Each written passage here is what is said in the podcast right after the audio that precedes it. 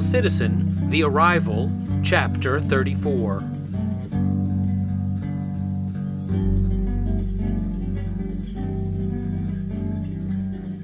Tracy's two week contract turned into six months, and by July he got the rest of his things from Columbus. Living with Todd was like college days, only with less drama.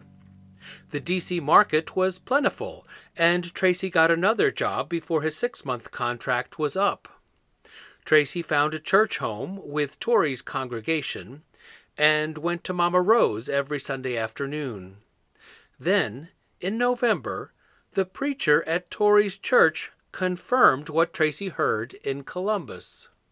God has a perfect job for everyone, the preacher said. Sometimes we have to find it. And the congregation cheered with amens. And know that God has your house, the one especially picked out for you in his perfect plan. And the organ swelled. After a while, the preacher spoke of everyone's health. And expect God to restore your body, the body Christ paid for on the cross. Finally, after another few minutes, he said, Oh, yes, God knows your partner, sometimes even when you don't. It may even be someone you know and had no idea was his plan. But know this God has the perfect spouse waiting for you for the right time. And Tori squeezed Tracy's hand as a chorus of praise rang through the hall. The preacher's words were confirmation of the four promises God gave Tracy in Pier 1, although he kept that fact under his hat. As Tracy and Tori went to Mama Rose for dinner, Tracy got an unction to swing into a new subdivision under construction. They drove by a freshly dug pond and then a section of roads, sidewalks, and townhouses that were built but not finished. Where are we going? Tori asked. I felt an impression to pull in here, Tracy said. Did you just hear from God? And Tori was excited. Not exactly, Tracy said. But I think we should see what's here. Well, Tori said flatly, this is odd. There's nothing around here but a bunch of woods. They stopped by the office for information. A realtor gave them pamphlets and showed them various models and floor plans. I have a townhouse I could show you, she offered.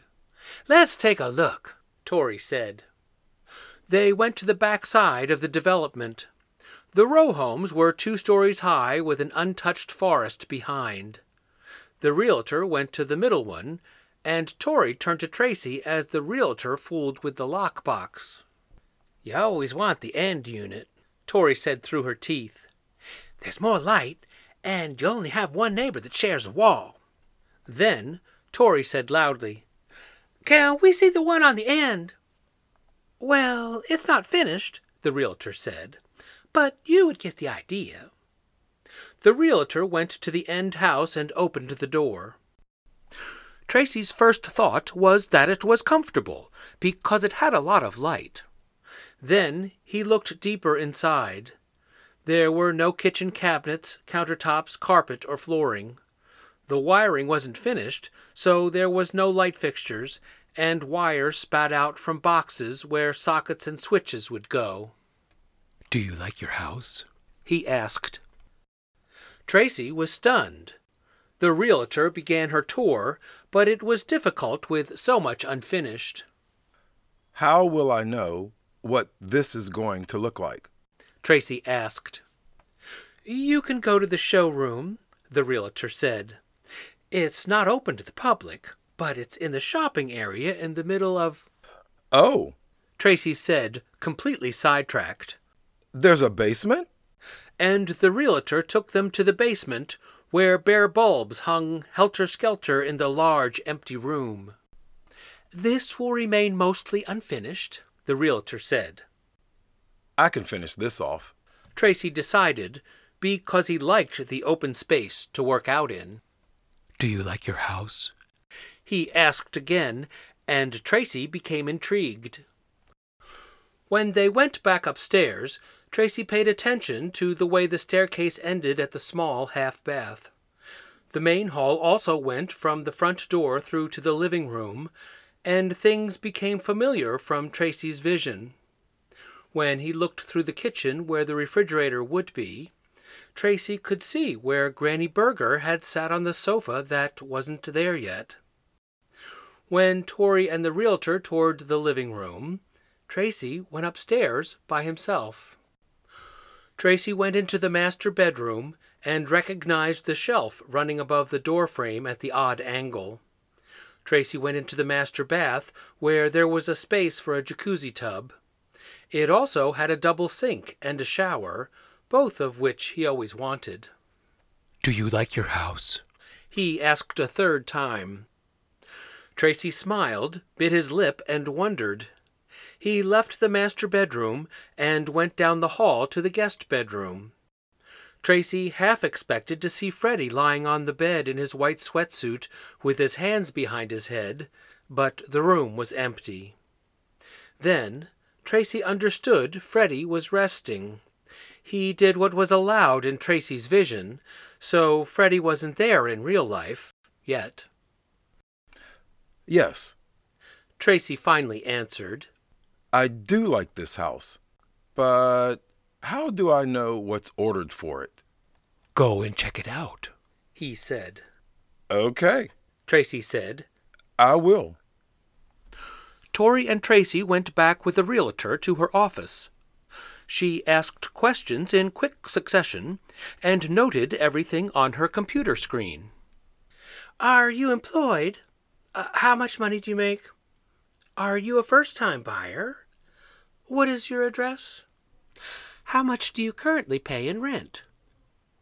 Papers suddenly flew out of the printer.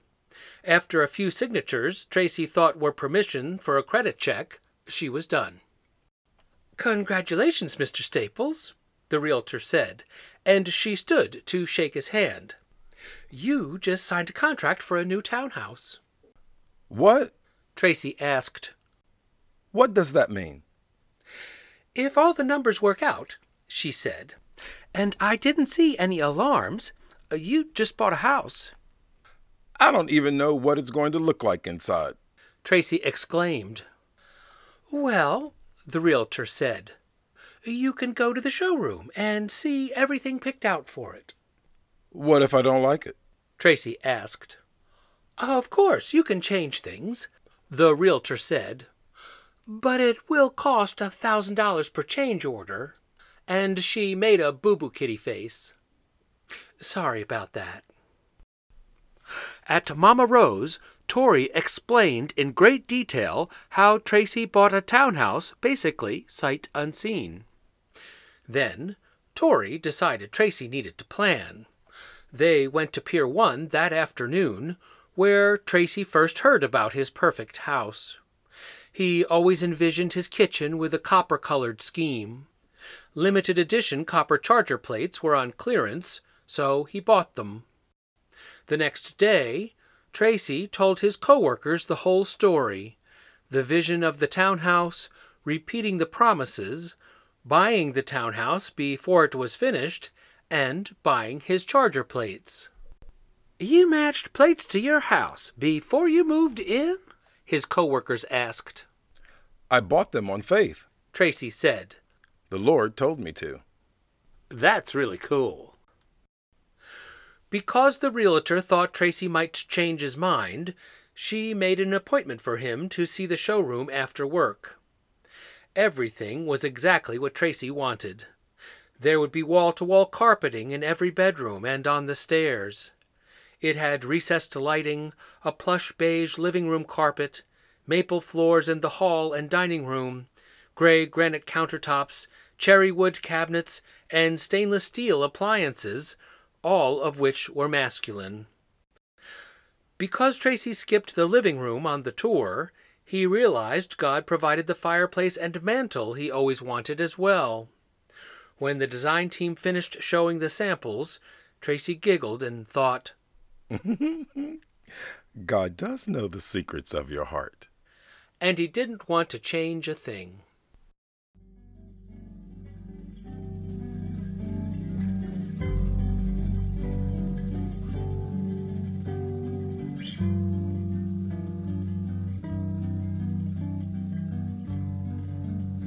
Hello, everyone. Tracy here.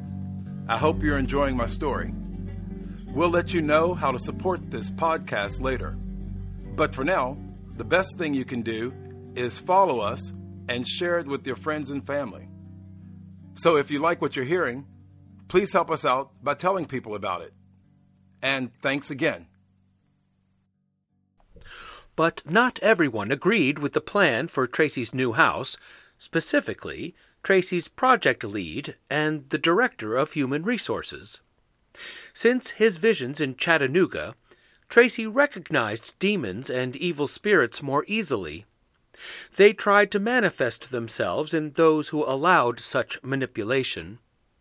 They could inhabit so called friends and oftentimes family. However, particularly in contract work, the spirit of jealousy was busy. The fact that God was no respecter of persons allowed the spirit of division to flourish, disguised as racism. This circumstance, along with jealousy, made Tracy a perfect target. Five months earlier, Tracy had a contract that didn't make much sense.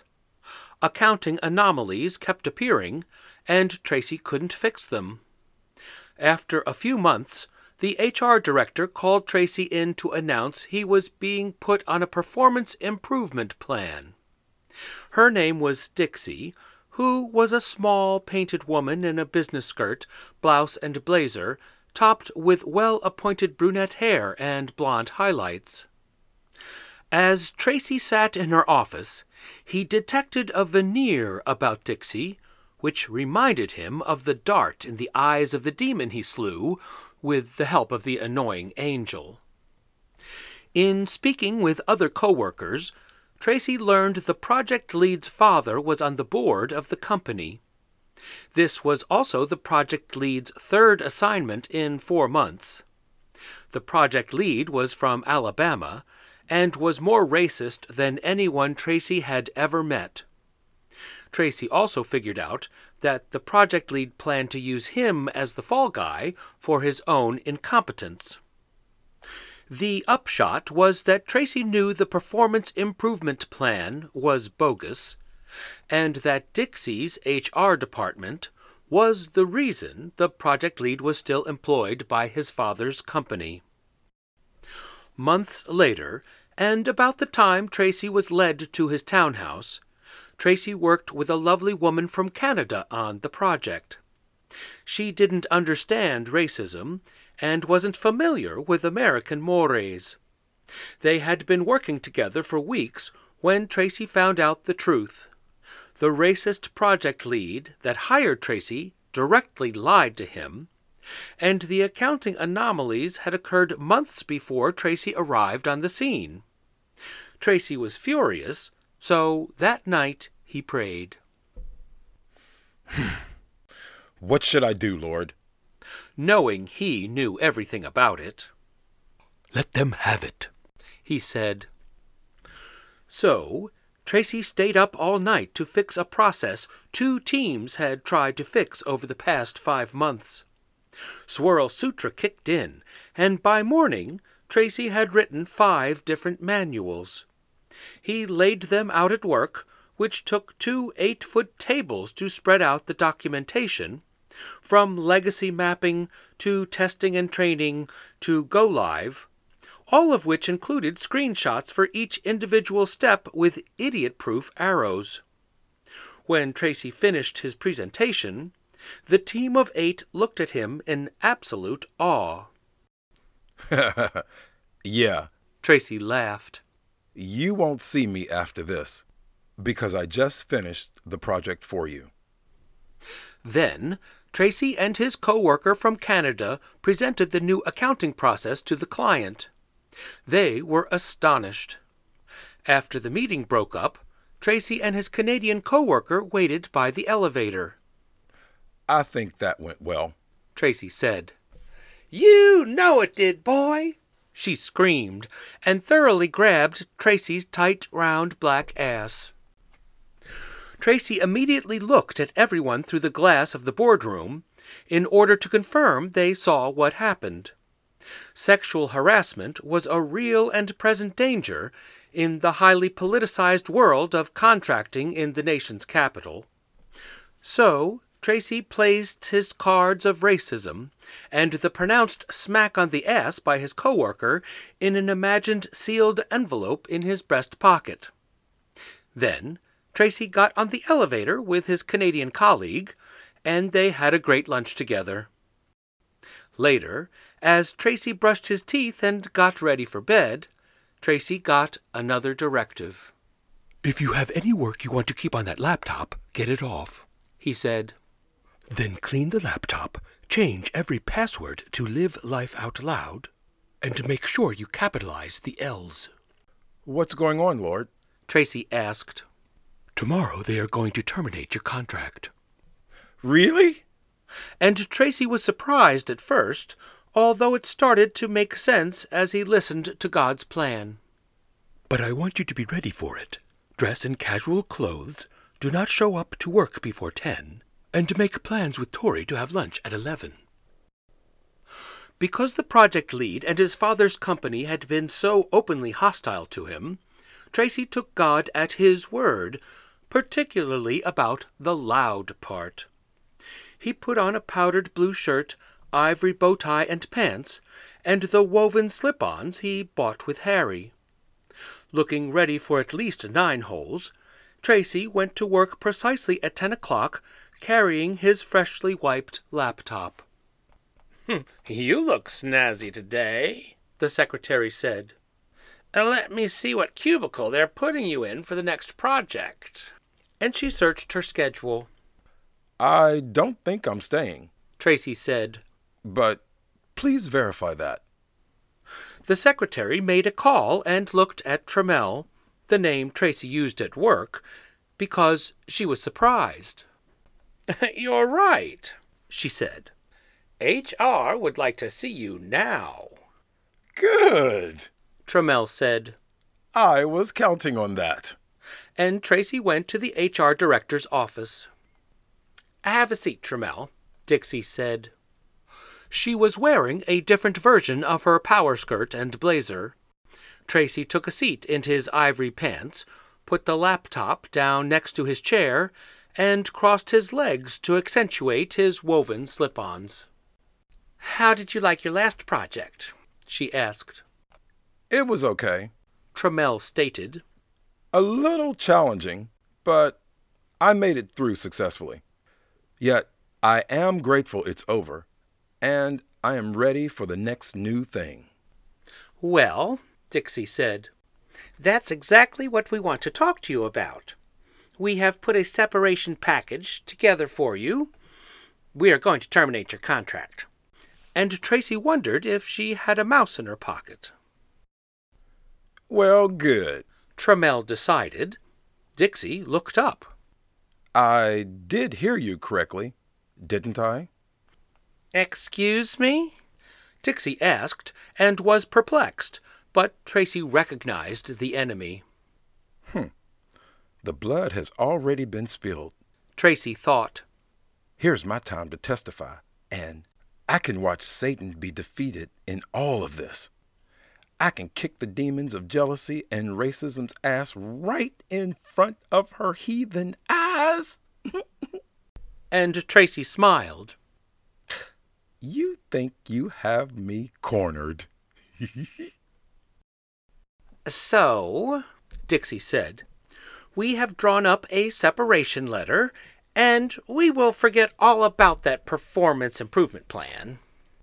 Which I passed successfully, Trammell stated. Yes, Dixie said. Right, and went on as if that had no bearing on the matter. Then she produced a large business check from her folder and laid it next to the separation letter. We will also give you a separation check for $7,000. Tracy knew what Granny would say. You can keep your damn check. Instead, Tracy looked at her, unfolded his legs, folded his hands, and leaned forward to see her eyes.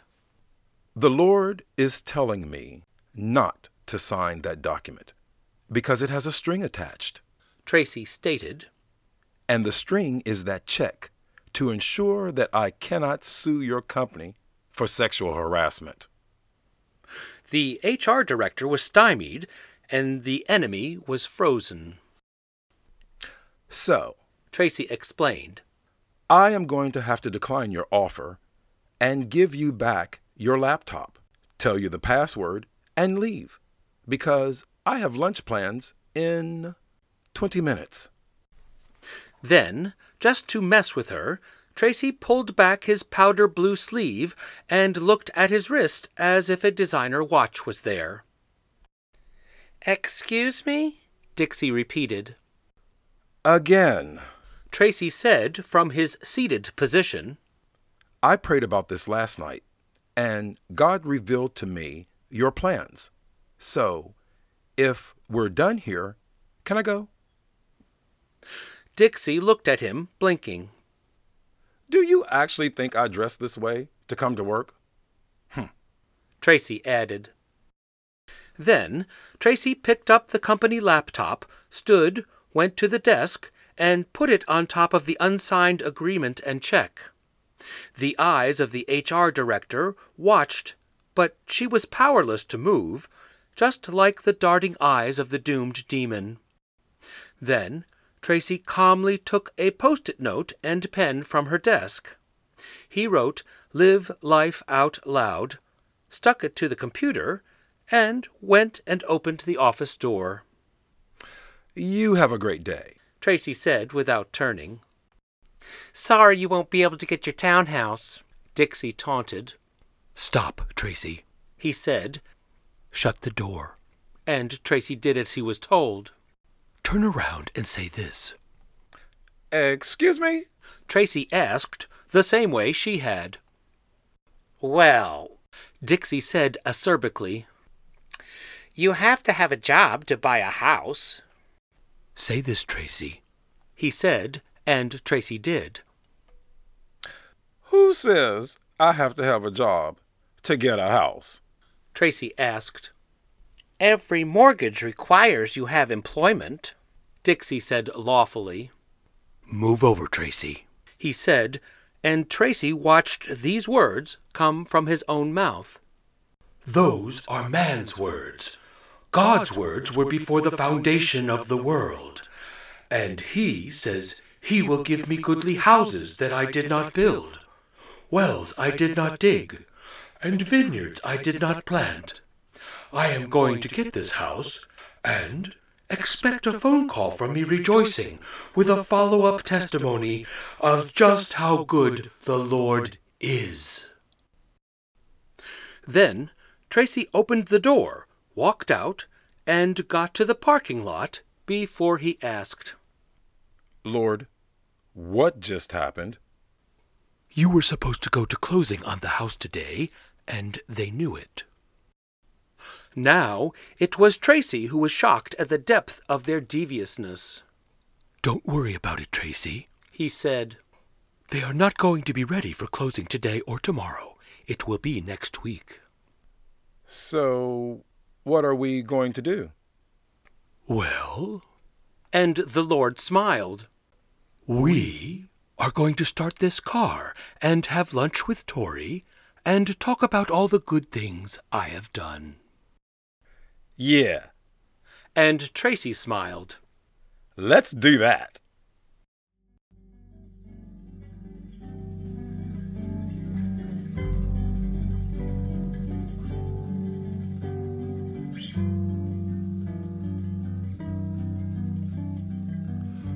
Thanks for listening, everyone. If you would like to purchase the book Dual Citizen, it is available on Amazon. Be sure to search for Dual Citizen The Connection. All three books, The Connection, The Training, and The Arrival, are available in print as well as on Kindle. Dual Citizen The Connection is also available on Audible.